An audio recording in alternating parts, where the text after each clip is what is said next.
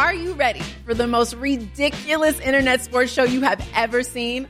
Welcome to React, home of the most outrageous and hilarious videos the web has to offer. So join me, Rocky Theus, and my co host, Raiders Pro Bowl defensive end Maxx Crosby, as we invite your favorite athletes, celebrities, influencers, entertainers in for an episode of games, laughs, and of course, the funniest reactions to the wildest web clips out there. Catch Reacts on YouTube, and that is Reacts, R E A X X. Don't miss it. This podcast episode is brought to you by Coors Light. These days, everything is go, go, go. It's nonstop hustle all the time. Work, friends, family expect you to be on 24 7. Well, sometimes you just need to reach for a Coors Light because it's made to chill. Coors Light is cold lagered, cold filtered, and cold packaged. It's as crisp and refreshing as the Colorado Rockies. It is literally made to chill. Coors Light is the one I choose when I need to unwind. So when you want to hit reset, reach for the beer that's made to chill. Get Coors Light in the new look delivered straight to your door with Drizzly or Instacart. Celebrate responsibly. Coors Brewing Company, Golden, Colorado. Regressing to the mean since 2015. It's the Hockey PDOcast with your host, Dimitri Filipovic. Welcome to the Hockey PDOcast. My name is Dimitri Filipovic, and uh, joining me is uh, my good buddy Craig Custance. Craig, what's going on, man? Oh, nothing. Just getting ready for playoffs and hitting the road for the next few months. Um, now that the local team here in Detroit has not offered me any home games in the playoffs, that's really the that's really the um, saddest thing about the streak. Is it's making me work a little harder. The streak ending. Yeah, it's it's it's insane because I um I have never been alive for the Red Wings not being in the postseason. Um, Get which out. is weird. Yeah, I'm uh, I'm, I'm 20. You're I'm, under 25 years old. I'm How old are 25 exactly. I was born in 1991. Oh my gosh, a 91. Yeah. Good for you. You are young. I didn't realize that. Yeah, it's uh, so this is weird. This is a very uh, uncharted territory. But listen, we're at the time of the year where we're starting to see some of these young guys get called up for a, a few game cameo to maybe uh, show the teams and their fan bases what they can do, and, and we're giving you a chance here to uh, make one last ditch frenzied effort to get your face on the PDOcast Mount Rushmore. oh, that this is? Oh no. Uh, I feel like my um, my record speaks for itself, Dimitri. Yeah, Yes, and um, if if my previous appearances didn't do it, I'm not sure we're going to be able to rescue it today. no, I think it's going to be a great okay, show. though. I think it's going to be a great show. I, I, I, I mean, so. I saw you the other day on uh, you were on CNN talking about hockey. You, were, you didn't have a British accent on, but you you're the the, the host did. It was a pretty uh, impressive showing. So this is a bit of a downgrade in terms of uh, you know the prestige of the show, but I think we're still going to still going to have fun anyways. Well, good. Well, the other one, I was accused of. Uh, I did a uh, an appearance on Outside the Lines. Uh, it's a kind of a journalistic heavy show here in the states on ESPN, and and uh, I was accused by friends of having of, of, of faking a strong Canadian accent, which is. Um, I'm gonna have to go back and listen to it because I, I I guess I've always I guess I hang out with too many Canadians or being north of Windsor. Yes, That's what happens. Well, I mean, it it just instantly like gives you uh, gives you a bit more clout in the hockey community if you sound like you're Canadian. So. That's right. That's right. Uh, let's let's let's talk about the Olympics. I feel like you're the you're the right guy to talk about this with. Basically, let's just right. lay, lay lay lay the scene out. Like, how do we get to this point where we're at right now? Uh, it's a, it's a great question. I you know what I the longer this dragged out, the less I was worried about it because I just assumed if they NHL didn't want to go, they weren't going to go, and we would have heard about it. And the fact that it took this long, I'm like, well, then there's a negotiation to be had, and there is at some point somebody will offer the NHL whatever they feel like is is worth it to to go, and and and then we're going to go, and and it never happened. Um, I think it started, you know, if you want to trace it back a ways, it starts with the IOC pulling the money, the funding. Um, and if you to believe Gary Bettman, that kicked the hornet's nest that is the own NHL owners, and and all of a sudden, guys that weren't really weighing in on it were now there was a debate on on whether or not to go, and and they were upset about that. And by the time the IIHF came up with the money, um, this was already a full fledged debate, and that's I mean that's the NHL side of it. Um, the PA side, I, you know, I I certainly understand it. Like the, here's this huge opportunity, the next two Olympic Games, to, to promote the the NHL and the sport of hockey in an area that's ripe for growth. And I had somebody point out to me, if you look at if you had a, a graph of the revenues league wide of the NBA let's go back 10 or 15 years in the NHL. And he said at one point they were pretty close to each other, and the NBA has just skyrocketed, whereas the NHL hasn't. We're in a stagnating cap, and that's a part of it. And his reason was they, they didn't dive into that market as aggressively as as NBA has successfully, and I think there's some validity to that. Yeah, yeah, I definitely think so. I mean, I think the NHL just in general has a bit of a a marketing problem or, or just an issue kind of ca- reaching into these different fan bases and, and, and, and get, getting new fans because it does a really good job of uh, catering to its already diehard fans. But it's like to take that next step, you got to get get those new fans that aren't they're necessarily either on the fence or, or, or aren't into, even into hockey at all right now that could be potentially swayed. Yeah, and, and in some areas they do a great job of that. Like uh, Gary Bettman has been aggressively expanding into the Sun Belt. I, I give him full credit for that. In some of these markets, um, I know I saw Aaron Portzline out of Columbus was tweeting there's some sort of celebration of hockey in Columbus going on uh, the next couple days. And I look at that market, and I mean that none of that existed 20 years ago. And that I mean, it, it does seem like when there's an, an, effort by the league to to hit a new market, uh, the sport sells itself, and that's that's the frustrating thing. Like I think the NHL succeeds in spite of itself at times because hockey's I mean obviously we're biased but hockey's great it's a it's a great sport it's got everything you want in a sport and it's only getting better with the the more that the skill is highlighted and it, but sometimes I just think that the they, they don't think big enough as a league, and it's and, and we're too happy to kind of just placate this this little niche of the, of the world that we live in, and rather than expand beyond that. Yeah, I mean, I'm pretty sure if you just like sent Connor McDavid to like every single different country out there and just let people watch him play hockey, that they'd all, you know, all of a sudden have a lot of uh, a lot of new fans. Like it's pretty hard. It's pretty For tough. Sure. It's pretty tough to watch a guy like that. And there's so many other guys like that, whether it's Matthews or Eichel or or you go on down the list, like just guys where they're just so captivating and so exciting, and they really do, as you said, just sell themselves. They do, and so here we are in this golden era of young talent coming in each generation or each each draft year i guess until this year you know almost seemingly better than the last one. And and in you know skill off the charts because these kids have all been working with skills coaches since they were 12 and skating and so they're, they're coming in and they're flying and and we're going to tell that generation no you you stay home for for, for this olympics. And if the ioc is to be believed maybe the next two olympics if they're you know if those threats of beijing are true. So I mean, that's what that's what kills me. It's like, yeah, it would have been cool to see Crosby try to defend uh, the gold or go for three and and all that stuff with that that great, you know, as Pierre LeBrun likes to call it, the golden generation of Canadians. But uh, to me, the killer is that we're not exposing the world to Auston Matthews and Connor McDavid and Patrik Laine and these great young stars and Jack Eichel. Um, I don't know because we don't have hard metrics. I guess that shows it works. So, from the league's perspective, I mean, I've heard them toss out the idea that they don't you know they don't want to go do these Olympics because it'll throw a monkey wrench in the middle of the season. But I mean, I find that to be uh, an interesting uh, approach because it's like you could argue that the World Cup before the season messed things up even more. And I think that, you know, the players would all say they love it. The people covering the league, like you and I definitely love the Olympic break. Like I, I, yeah. I, I think it, it's much more to do with the, the insurance issue and the financial incentives, right? Yeah.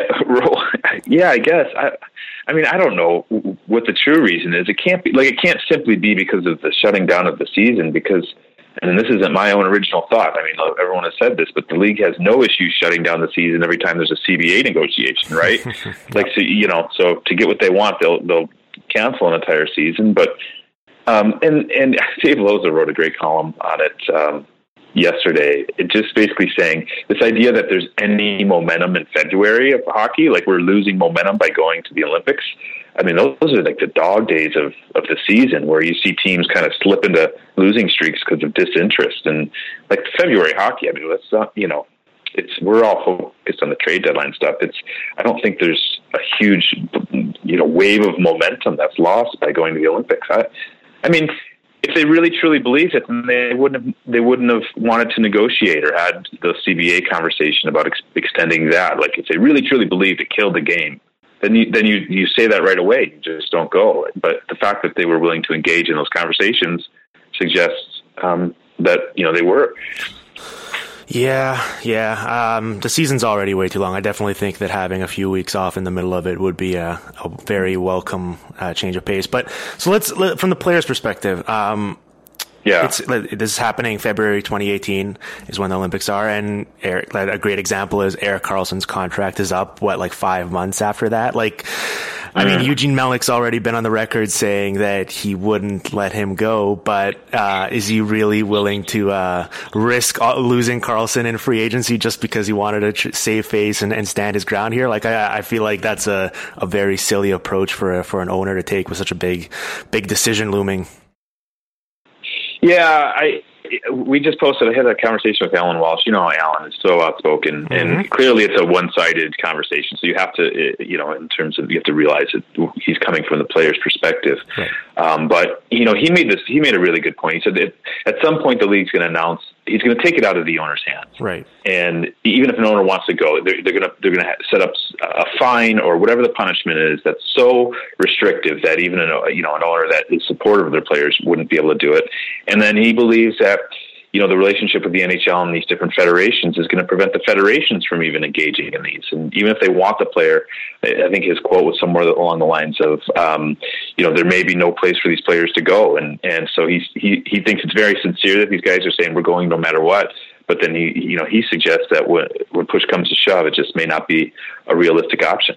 Yeah, Frank Frank Seravalli also wrote about how he, he raised the idea that the league could even like penalize teams by, by taking away draft picks and stuff. Which uh, yeah, that, that's, yeah, uh, that. yeah, that's gonna be it's gonna be fascinating. But I mean, then the next domino to fall would be like, let's say the league just takes out of the owner's hands and the players can't go. Then uh, I wonder how that's gonna uh, go over with the players in the NHLPA come September nineteenth, 2019 awful. It's over awful. and that's the worst part about this is is and and I'm, I'm hard on the league now because it's it's frustrating and I think it's short sighted. And I'm not going to I don't want to give the players a complete free pass um, because anytime the league wants anything from the players. Uh, there's, you know, they have to give up something. Any anytime that's there's something not specified in the CBA, there's a negotiation. And you know, for example, and I keep bringing this up, but you know, the, the league wanted to go to three on three All Star format, so the players asked for a um, you know the the week the bye week, and mm-hmm. that's how it always goes. And so for the players, and maybe they offered something to the league. I don't we don't know the backroom dealings, but uh, you know I think there there should have been something a goodwill offering. So I think there's I think there's some blame on both sides. But yeah, I think we're now all of a sudden it's it's poisonous, and I think we're I'm sure we're heading down the path of another extended uh, CBA negotiation, which is miserable. And what what what hockey fan doesn't love uh, some good old fashioned lockout talk? That's that's the best way to keep oh momentum going. Yeah. it's brutal. Should we dive into escrow and uh, hills to die on and all the, the good stuff? Dust off all those phrases. I think we're gonna have uh, at least a couple months to uh, to really bring all that back. So let's uh, let's enjoy the hockey while we have it. We have pretty loyal listeners who generally know what's up and, and, how we do it here in the Hockey PDOcast, so they already know all this. But for those of you that may have just randomly stumbled upon the show for the first time, in which case, where have you been all along? I mean, we've done over 150 episodes by now. Uh, or those of you that don't have your hands free at the moment and can't skip ahead a couple times to this ad like you normally do, and, and I don't blame you for that. I do that myself when I listen to podcasts. Uh, let me tell you a little bit about SeatGeek, who's sponsoring today's show. With their easy to use mobile app and online interface, they make it more convenient than ever before to get your hands on some tickets, whether they be for sporting events, to watch your favorite hockey team play, or to a concert for whatever act is in town that night. Uh, in just a couple clicks, they do all the groundwork for you, search an internet high and low to compare prices and find you the best deals out there. To get your own $20 rebate on tickets, all you have to do is download the SeatGeek app, go to the settings tab and click add a promo code and enter the promo code PDO and SeatGeek will send you $20 after you made your first ticket purchase. So all you got to do is download the SeatGeek app and enter the promo code PDO today and you'll get $20 off. Now let's get back to the show. Let's shift gears a little bit. I wanted to talk to you about the Detroit Red Wings since you're, uh, as we mentioned at the start of the show, you're pretty familiar being down there in Michigan. And I think that Elliotte Friedman had a, a, fascinating section in his latest 30 Thoughts column about the Red Wings where he featured some Kenny Holland quotes and sort of brought up the point that at least just based on how Holland's spinning it right now, that he doesn't envision this being a long rebuild. Um, do you buy that, or do you think it's just kind of putting up a brave face and and, and that they'll, that they'll actually kind of tear this thing down and, and start from scratch? Sorry, I, I, cut out right when you said what Kenny Holland told Elliotte, so I don't want to. I don't want to. He ba- he he basically told him that you know he doesn't envision this being a long rebuild. Um, yeah, and and I I'm just wondering, do you think that that is something that is actually he actually believes, or do you think he's just kind of putting up a brave face in front of the media and he's no, actually? I, I think he believes that, and and that that aligns with conversations I've had with with Ken Holland, and and I mean he could never say this, but for every Toronto and Edmonton um, success story there is, where you bottom out, you you get the generational player you want. There's you know there's probably twice that of teams that have that have been bad for a long time and and that the rebuild is taking forever and they may not ever get that guy and um, you know, and Detroit realizes this, and so I think you know on some level they've they've been preparing for this, and Ken Holland would tell you they you know they they've been keeping their first round picks, and they've tried to, to keep as many young players in the system as possible. Um, I, I think the other thing to consider that makes Detroit a little bit different uh, than other teams in this situation is they've you know, they spent two and a half decades building up a culture of winning. And I, I don't think there's a huge appetite to strip that down and tear it away and lose that. And, and the, and, you know, I'm not saying that's right or wrong, but, you know, people are raised in this organization here in Detroit to win and to play the right way and, and winning it and put the team first. Um, and if you tell them on some level or you indicate to them by the roster you're putting out there that it's okay not to win, then you lose that you know what's been handed down from Steve Yzerman to Nick Lidstrom to Henrik Zetterberg. And I look and and and I you know we can talk about culture and sometimes it becomes a punchline in in the world of hockey you know amongst people that maybe don't believe in it. But I just look at the if you look at the way Henrik Zetterberg has played this year and whether or not he believes you know in kind of with trying to win at all costs, no matter what the scenario is. I, have seen him play some of the best hockey in years, and it, uh, it, uh, you know, well beyond the point when we all realized the streak was over. And this is a guy that's that's playing out of his mind right now, and I just think that's a credit to him and and you know a guy that takes pride in in what the Red Wings have done through the years and wants to keep it going. So, um, I, you know, I, I do believe they believe it, it can be a, a fairly quick turn. I, but you know, from the outside looking in, I see a lot of the pieces missing that you need to have a successful playoff team. Yeah, I mean, as someone who uh, living here in Vancouver has gotten to see up close a, a formerly great team mm-hmm. refuse to embrace and accept the reality of how much things have changed over the years, uh, I would strongly recommend they uh, they think long and hard about the atta- how they attack the summer because it's like it, it is a very slippery slope where if you try to half-ass it, sometimes you can really set your franchise back a few years just because eventually you're going to have to make those difficult decisions and you're just basically putting them off. And I, I, it, it's tough because you look at this, sure. ro- you look at this roster and you look at some of the money they have on the books and there's a lot of long-term contracts here for players that are in their late 20s or early 30s that it, it's kind of tough to tell those players like yeah, we're just gonna we're gonna suck for the next few years for the final few years of your contract. Like it, it, it, it's it's a really tricky balance where they can't just go fully with a youth movement just based on how much money they've already invested into this team. Yeah, and you know, and as we know, the only way to really truly win in this league is to have that franchise centerman or that franchise defenseman, or ideally both. If you're the Chicago Blackhawks or the LA Kings and and or the Pittsburgh Penguins, so uh, the only way to get those guys that are at the top of the draft. And but like I just think there's a fear that you could end up like I I think you look at the other teams in the same era as as the Red Wings. You know, the, the, the better comparable maybe than Vancouver and some of these other teams is Colorado and New Jersey because they, you know, those were the teams that the Red Wings were going toe to toe with, kind of in the heyday. There's the Devils and the Avalanche, and it was great rivalry with both teams. And and you know, Colorado, since tearing it down since the heyday, has it, we're probably looking at another rebuild. Like, so they tore it down and they got Duchene and MacKinnon, and that hasn't worked out as planned. And so now we're going to trade, you know, Landeskog and, and Duchene and guys that they tore it down to draft.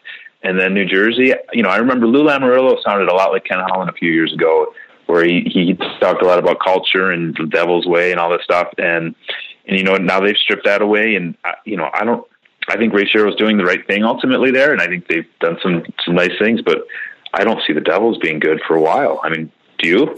No, they still have uh, at least like five or six moves to make before they can consider being good. Which is it's a uh, no, it's a way it's a ways away. I mean, at least that you know they got that we'd, we'd agree calling Taylor Hall at least a building block or at least one of the first building yeah. blocks, right? So it's like that getting that type of player is someone that they didn't even really have in their system to begin with. So I think that was a huge first step. But I mean, as we're seeing this year, it's uh, it's going to take a lot more to get them to the next level.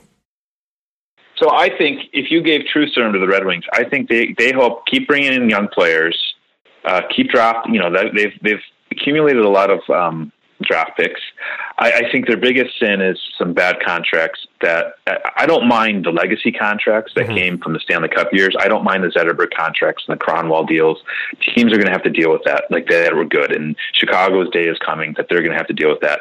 The the Red Wings' biggest sin was the was the you know Abdelkader contract maybe the DeKeyser, you could argue, although I, I think slotted in the right place. Danny DeKeyser is a, a, good defenseman. He just hasn't been slotted in the right place. Yeah. Um, you know, a few of those contracts that were signed, I would say, over the last couple years when those cup days were gone, those because you now if you are tearing it down, you're to have to get out of those contracts, and those were avoidable to begin with. That that to me is you know that's going to be the challenge for Detroit. Well, something I've been really fascinated with lately is the, um, just the concept of roster construction how you're allocating your resources. And I remember it was I don't know if it was before the season or right at the start of the year, but you wrote about how the Blackhawks were very unique and how they were, you know, they had all these top end guys that were making such a large percentage of their cap, and then they just were kind of kind of filling in the gaps with with whether it was like college free agents or guys from the AHL that they drafted a few years ago. And I look at this Red Wings roster, and it's like a lot of guys in that like two and a half to five million dollar range. It's just it's interesting just comparing those two things. Like obviously,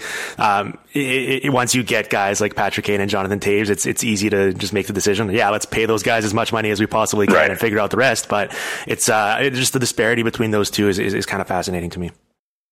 Yeah, it's fascinating, and I think it's a lesson to be learned. I mean, um, I think Stan Bowman has has provided all of the every other blue every other GM a blueprint in how to keep the window open longer in a cap era, and that's cut loose all of those borderline guys that you love and that are part of the fabric and you know Andrew Shaw's and all those guys that helped you win Stanley Cup. So it's not easy and and uh, you know loyalty is to be applauded on some level, but I think you know Ken Holland is a super loyal guy, and I, and I think on some on some level it's probably hurt him. I think Dean Lombardi's the same way, like emotional loyal guy. Mm-hmm. And Stan Bowman has he's been you know he's been surgical about it, and it's like if you're not these five guys, we, you know, we love you, thank you, and you're out. And um, I, I think we're looking at. I think Steve Yzerman probably is headed down that same path with Tampa, and it's like, okay, he's identified their core, and boy, you know, we appreciate it, Brian Boyle, all you did, but you know, you're out, and we're not going to pay a premium to keep a, a, a third or fourth liner around.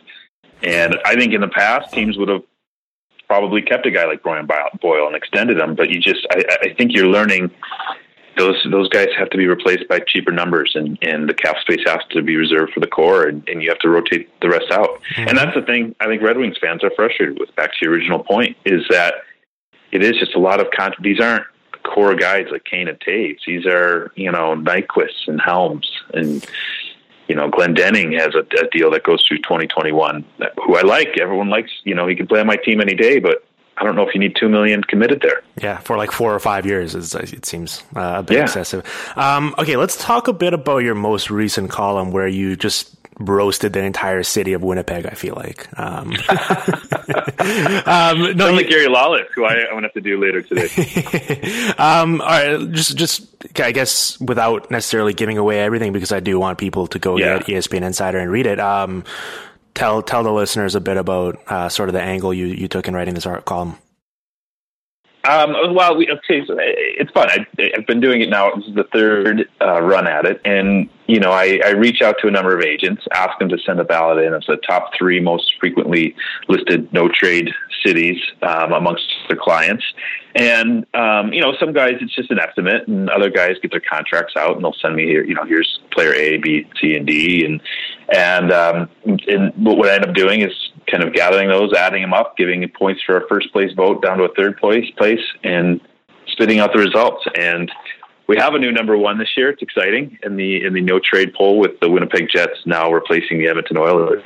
And what's interesting now is now that there's a little bit of history with this, is to see the kind of the teams moving up and down and falling off the list. Mm-hmm. Like uh, for example, the Toronto Maple Leafs were a team a couple of years ago. I, I would say every agent, if they didn't list them in their top three, at least mentioned uh, as a, as a place that players just didn't want to go, didn't want to deal with the media, didn't have a lot of faith in the direction of the team. Um, and now I bet you, you know, now someone made a comparison. Once they get going, they could be like the New York Yankees, and that's the destination. And I think that's where we're headed.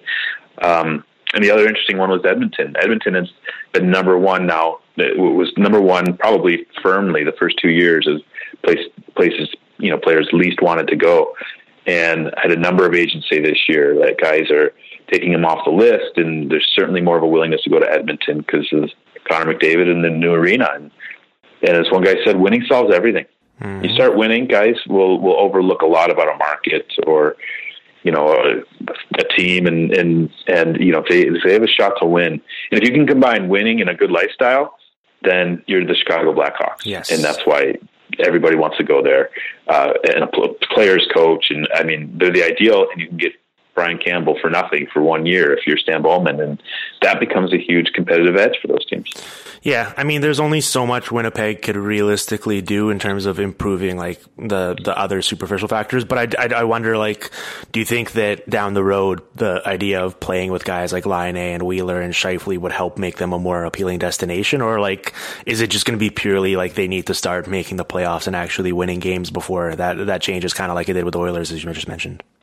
Well, yeah. Well, we started. So what this year is is a reflection of lists that have, were already turned in.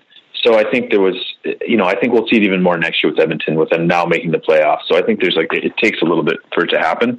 But yeah, I think absolutely. Like if Line a becomes Ovechkin and and Scheifele is, you know, I love Mark Scheifele. He's one of my favorite players to watch, and I think he's really good. And Blake Wheeler's Blake Wheeler. Then you know that that becomes a playoff team. If teams think they can win a Stanley Cup in Winnipeg, they're going to go to Winnipeg and they're mm-hmm. going to overlook you know some of the negatives. And and you know the one thing I was careful to do this year that I did I probably should have done previous years, like you know I kind of stuck stuck to kind of the hockey side and and really here's why players don't want to go. And the first year I did it, I kind of let people take shots at the city and the weather. And I think it was, you know, on some level, if you're a fan there, I don't, I, you know, you don't want to rip on someone's hometown. So, right.